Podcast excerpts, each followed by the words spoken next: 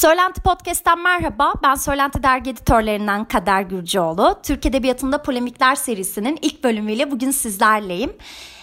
Bölüme geçmeden önce ilk olarak size seri hakkında ufak bilgiler vermek istiyorum. Serinin ne olduğundan, amacımızın ne olduğundan bahsetmek istiyorum aslında. Kullandığım kaynaktan bahsetmek istiyorum.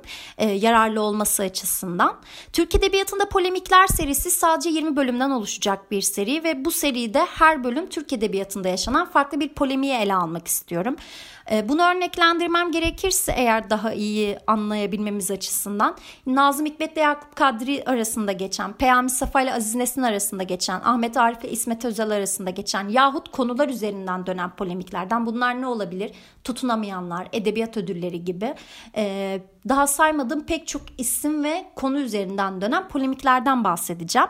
Ben bu seriyi hazırlarken kullandığım birinci kaynak Hece Dergisi'nin Türk Edebiyatı'nda polemikler özel sayısıydı. E, bu sayıdan yararlanarak edindiğim kısa kısa bilgilerle size 20 bölüm boyunca yaşanan polemikleri aktarmaya çalışacağım. İlk bölüme geçecek olursam bu bölümde Sabahattin Eli ile Hüseyin Nihalatsız arasında geçen bir kavgadan söz etmek istiyorum size. Hem siyasetle hem edebiyatla fazla haşır neşirseniz e, yani muhtemelen bu kavgayı çok duymuşsunuzdur. Pek çoğumuz da hakimdir bu kavgaya eminim ki.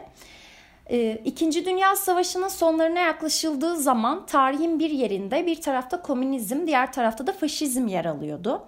Türkiye fiilen savaşın içinde yer almamış ama bu siyasi akımlardan da oldukça etkilenmişti.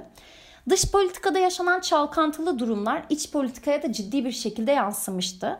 1944 yılında da Türk siyasetinin yanında Türk edebiyatını da yakından ilgilendirecek bahsedeceğim Sabahattin Ali ile Hüseyin Nihal Atsız arasında geçen bir olay meydana geldi. Bu olay aslında bir hakaret davası. Atsız ile Ali arasında geçen bir hakaret davası. Her şey Nihal Atsız'ın Orhun dergisinde dönemin başbakanı Şükür Saraçoğlu'na ithafen iki mektup yayınlamasıyla başlıyor. Bu mektuplardan ikincisinde Atsız Sabahattin Ali'ye vatan haini demiş ve bu söyleminden ötürü de Ali kendisine hakaret davası açmıştır. Bu dava bir bakıma o dönemin tüm siyasal çekişmelerini de içinde barındırdığı gibi e, o siyasal çekişmeler de bu süreçte yaşananların nabzını ciddi bir şekilde yükseltmiştir.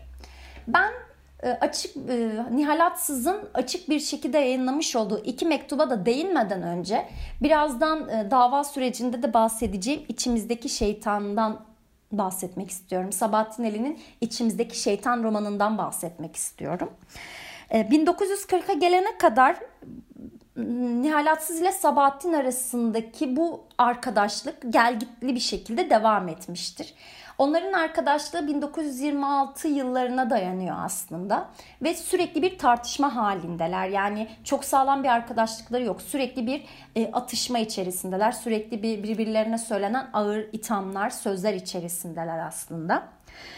E, onun yanında bu tarihlerde 1940'larda Sabahattin Ali İçimizdeki Şeytan adlı romanını yayınlıyor. Ve bu romanla ilişkileri tamamen kopmuş. Yani atsız ile ilişkileri tamamen kopmuş. Hatta bir savaş halini almış da diyebiliriz aslında. Bunu söylemek çok yanlış olmaz. 1940 e, yılında yayınlanan e, İçimizdeki Şeytan milliyetçi grupları çok fazla kızdırıyor. Sabahattin Ali'nin tamamını önceden teslim etmediği parça parça yazmış olduğu bu roman hatta çalışırken etrafındaki kalabalık, kalabalıktan da hiç etkilenmediğini de anlatmıştır Sabahattin Ali bu romanı yazarken. Bu roman oldukça büyük tepki görüyor milliyetçi kesim tarafından. E, ve bu romana en çok tepki gösteren isimlerden biri de Nihal Atsız aslında. E, kendisinin oradaki Nihat karakterini kendisi olduğuna inanıyor ve aslında Sabahattin Ali'nin o Nihat karakteriyle Hüseyin Nihal Atsız'ı kastettiğini, ona yöneltmiş olduğu ağır ithamlara böyle bir cevap verdiğini öne sürüyor. Roman aslında genel olarak bir aşk romanı görünümünde ancak eğer hepimiz ok yani birçoğumuz okumuşsa romanı iki karakterini Ömer ve Macide karakterine hakimizdir. E, bu iki karakter etrafında dönen bir husus vardır ve bu iki karakter aslında Türkiye'li Aydın'ın bir dramını yansıtmaktadır. Bununla beraber Ömer, Bedri ve Nihat üçgeninde işlenen olaylar da iyilik ve kötülüğün savaşında yön verici olarak içimizdeki şeytandır. Atsız'ın kendisi olarak çizildiğini iddia ettiği bu Nihat figürü kuvvette tapan, kendini insanlara hükmetmek, onların başına geçmek için yaratılmış bir üst insan gibi görmektedir. E bu haliyle o, o aslında toplumun içindeki şeytandır. Ömer kendisine zarar veriyor ama Nihat topluma zarar vermektedir. E bundan dolayı da Nihalatsız bunu kendi üstüne alır. Ve bunun yanında sadece kendisini yönelttiğini değil oradaki pek çok karakterin kendi çevresindeki isimlere de yönelik olduğunu söyler.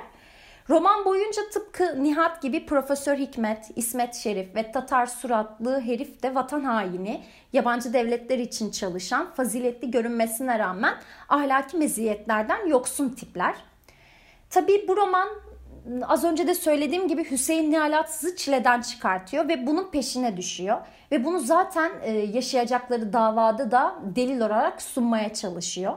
Polemiğe yavaş yavaş geçecek olursam yani kavgaya yavaş yavaş değinecek olursam Şükrü Saraçoğlu'nun 5 Ağustos 1942'de Türkiye Büyük Millet Meclisi'nde o dönemin siyasi havasını sözlerine yansıttığı bir konuşma süreci başlıyor.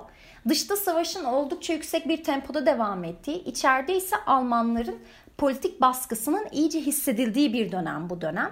Ve bu dönemde yapmış olduğu konuşma davanın ilk tohumlarının atılmasına sebep oluyor.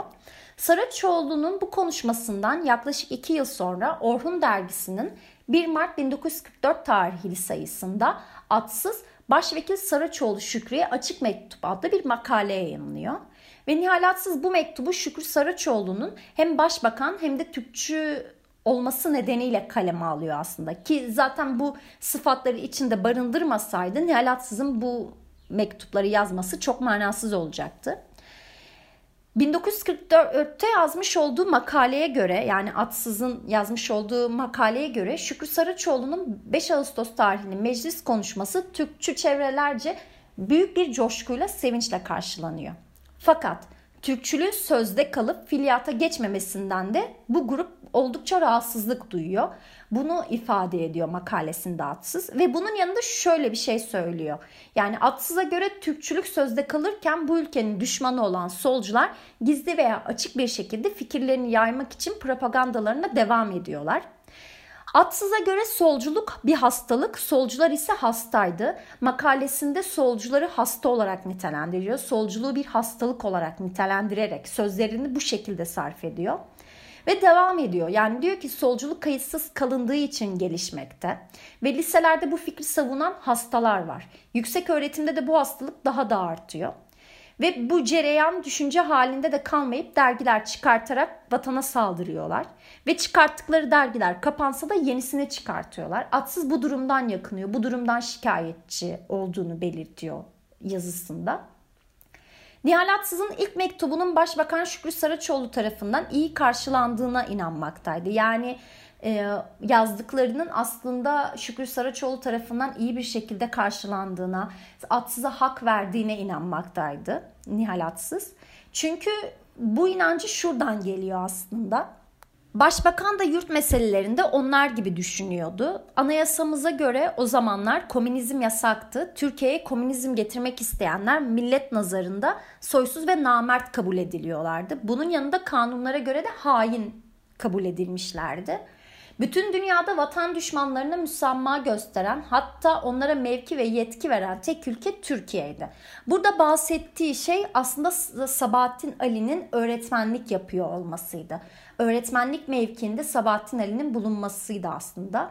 Alttan alttan ona bir gönderme yapıyordu Nihal Atsız burada. Onlar Halk Partisi'nin çok esnek olan altı okunan halkçılık ilkesine sığınarak kendilerini halkçı gibi göstermekteydi şeklinde ifadeler kullanıyor. Ve bu sözleri sarf ettiği bu ikinci mektupta Sabahattin Ali ile ilgili kısmı da şu şekilde ele alıyor. Ben bu şey, ben bu kısmı nasıl özetleyeceğimi pek bilemediğim için yani özetlersem bir taraftan eksik kalacağını düşündüğüm için direkt olarak size alıntı şeklinde aktarmak istiyorum. Alıntı ise şu şekilde başlıyor. Bugün Marif Vekaletine bağlı Dil Kurumu azasında ve Ankara'daki, Ankara'daki Devlet Konservatuarı öğretmenlerinden bir Sabahattin Ali vardır. Hemen hemen bütün kendisini tanıyanların komünistliğini bildiği Sabahattin Ali 1931 yılında Konya'da 14 ay hapse mahkum edilmiştir. Sebebi de başta o zamanki reisi Cumhur Atatürk olduğu halde bütün devlet erkanını ve rejimi tescil eden manzum bir hezeyanname yazmasıydı. Bazı mısralarını bugünkü bazı mensupların da bildiği bu hezeyannamenin tamamını Konya'daki adliye arşivinden bulup çıkarmak kabildir. Sayın Başvekil, buraya bir mecburiye yazarken büyük ıstırap duyduğum iki mısranın da ki burada beni mazur görmenizi rica edeceğim. Bu vatan haini şöyle diyordu. İsmet girmedi mi hala hapse? Kelali'nin boynu vurulmuş mudur? Marif vekaletinin sevgili memuru bulunan bir komünistin hapse girmesine temenni ettiği İsmet, pek kolaylıkla anlayacağınız gibi o zamanki başvekil, şimdiki reisi cumhur ve hepsinin üstünde İnönü zaferlerinin başkomutanı İsmet İnönü olduğu gibi boynunun vurulmasını istediği Kelali de Ayvalık'ta Yunan'a ilk kurşunu atan alayın kumandanı Ali Çetinkaya'dır. Bu hezeyanları yazan Sabahattin Ali bugün kültür işlerinin mühim bir mevkiinde Marif Vekili e, Hasan Ali'nin şahsi sempatisi sayesinde batırmak istediği Türk milletinin parasıyla rahatça yaşamaktadır. Nihalatsız bu mektubunun devamında komünistlerin orduya girmeye çalıştığını, hükümetin bu durum karşısında oldukça hassas olmasına rağmen marif vekaletindeki komünistlere karşı kayıtsız olunduğundan yakınmıştı. Tüm bu söylediklerinin yanında ilginç olan şöyle bir gerçek var ki ki buna değinmek önemli olacaktır. Buna değinmek değinmeden geçemeyeceğim. Aslında Nihal Atsız'ın yayınladığı bu mektupların asıl hedefi Hasan Ali Yücel'di ve Atsız'ı bu mektuplara yazma konusunda kışkırtan da Hasan Ali Yücel'in rakibi Reşat Şemsettin Sirer'di. Ve bu şekilde çok çalkantılı, çok fazla siyasi söylemli, siyasi çekişmeli bir dönem geçiyor dava gününe kadar. Dava 26 Nisan 1944'te Ankara'da görünmeye başlanıyor. Ve okunan iddia, iddianamede Nihal Atsız'ın Sabahattin Ali'ye vatan haini dediği için cezalandırılması isteniyor.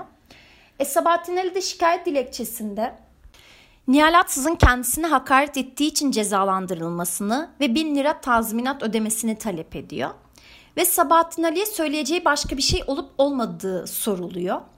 Ve bu soru üzerine Sabahattin Ali Nihal Atsız'ın kendisine vatan haini diyerek bir insana yapılabilecek en ağır hakareti yaptığını, bu hakaret yüzünden halkın ona düşman olduğunu, öğrencileri karşısında şeref ve onurunun kırıldığını belirtiyor. Ve ayrıca bununla beraber Nihal Atsız'ın kendisine karşı ilk hakareti olmadığını da dile getiriyor. Az önce de bahsettiğim gibi içimizdeki şeytan romanında 1940 senesinde yazmış olduğu e, ve kitap olarak basılan İçimizdeki Şeytan adlı romanı sebebiyle e, Nihalatsız Sabahattin Ali'ye milliyet düşmanı, Rum dönmesi gibi hakaretlerde de bulunuyor. Ve Nihal, e, Sabahattin Ali mahkemede bunları da dile getiriyor.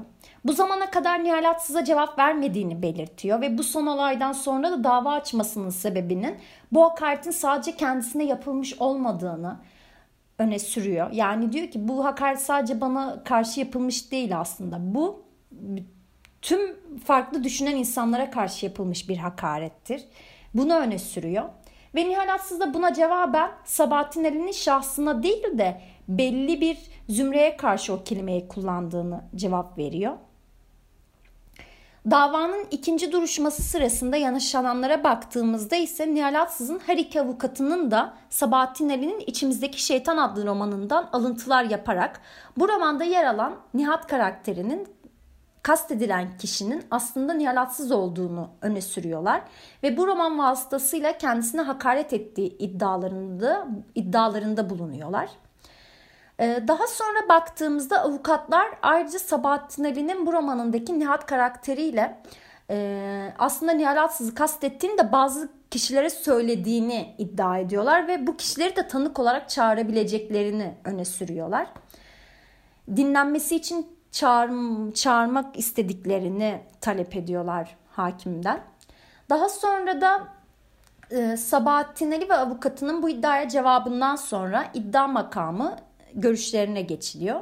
E, Sabahattin Ali ve avukatı bu iddiaya cevap olarak şöyle bir şey söylüyorlar. Yani o romanda kimseyi kastetmediğini, o romanı parça parça yazdığını, hatta e, çok kalabalıkta üstüne çok düşünmeden yazdığını, e, yaptığı tek şeyin kendi içinde, kendi zihninde düşündüklerini yansıttığını söylüyor. Herhangi birine bir hakaret içermediğini ve o romanın Nihal Atsız'la herhangi bir alakasının olmadığını dile getiriyor.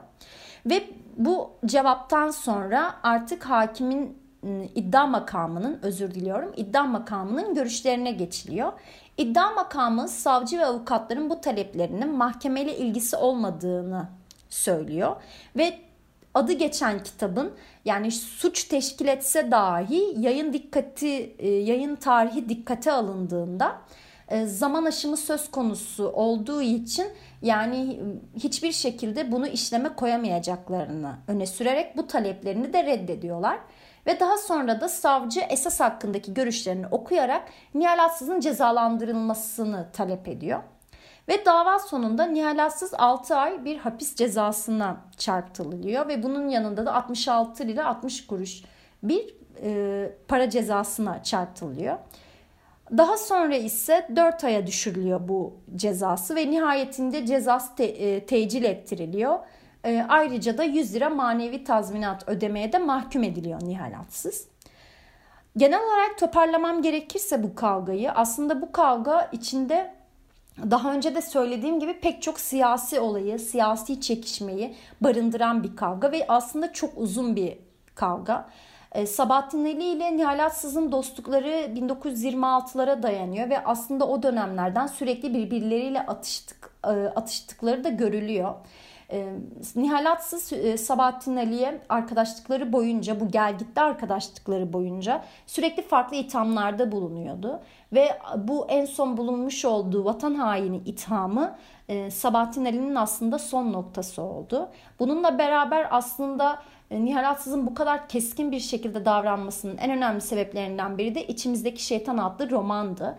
Bu romanın kendisine hakaret edildiği edilmesi için yazıldığını yani aslında o karakterle Nihat karakteriyle Nihal Atsız'ı kastettiğini ve kendisini kötülediğini bunun o karakter üzerinden kendisine hakaretler ettiğini savunmuştu. Fakat Sabahattin Ali böyle bir şey olmadığını ve kendisinin tamamen e, nihalatsızı e, ele almadan sadece kendi düşündüğü şekilde karakterleri ele aldığını belirtmişti. Ve böylelikle o döneminde e, siyasi konjektürü ele alındığında e, böyle bir e, dava, böyle bir kavga yaşandı aralarında ve zaten bundan sonra da araları hiçbir şekilde düzelmedi. Sanırım bu polemiğe, bu kavgaya dair anlatacaklarım bu kadar. Yani en kısa şekilde böyle özetleyebilirim diye düşünüyorum. Şimdilik bu bölüme dair e, anlatacaklarımı bitirdim. Başka bölümlerde başka polemik konularıyla yeniden görüşmek dileğiyle. Şimdilik hoşçakalın.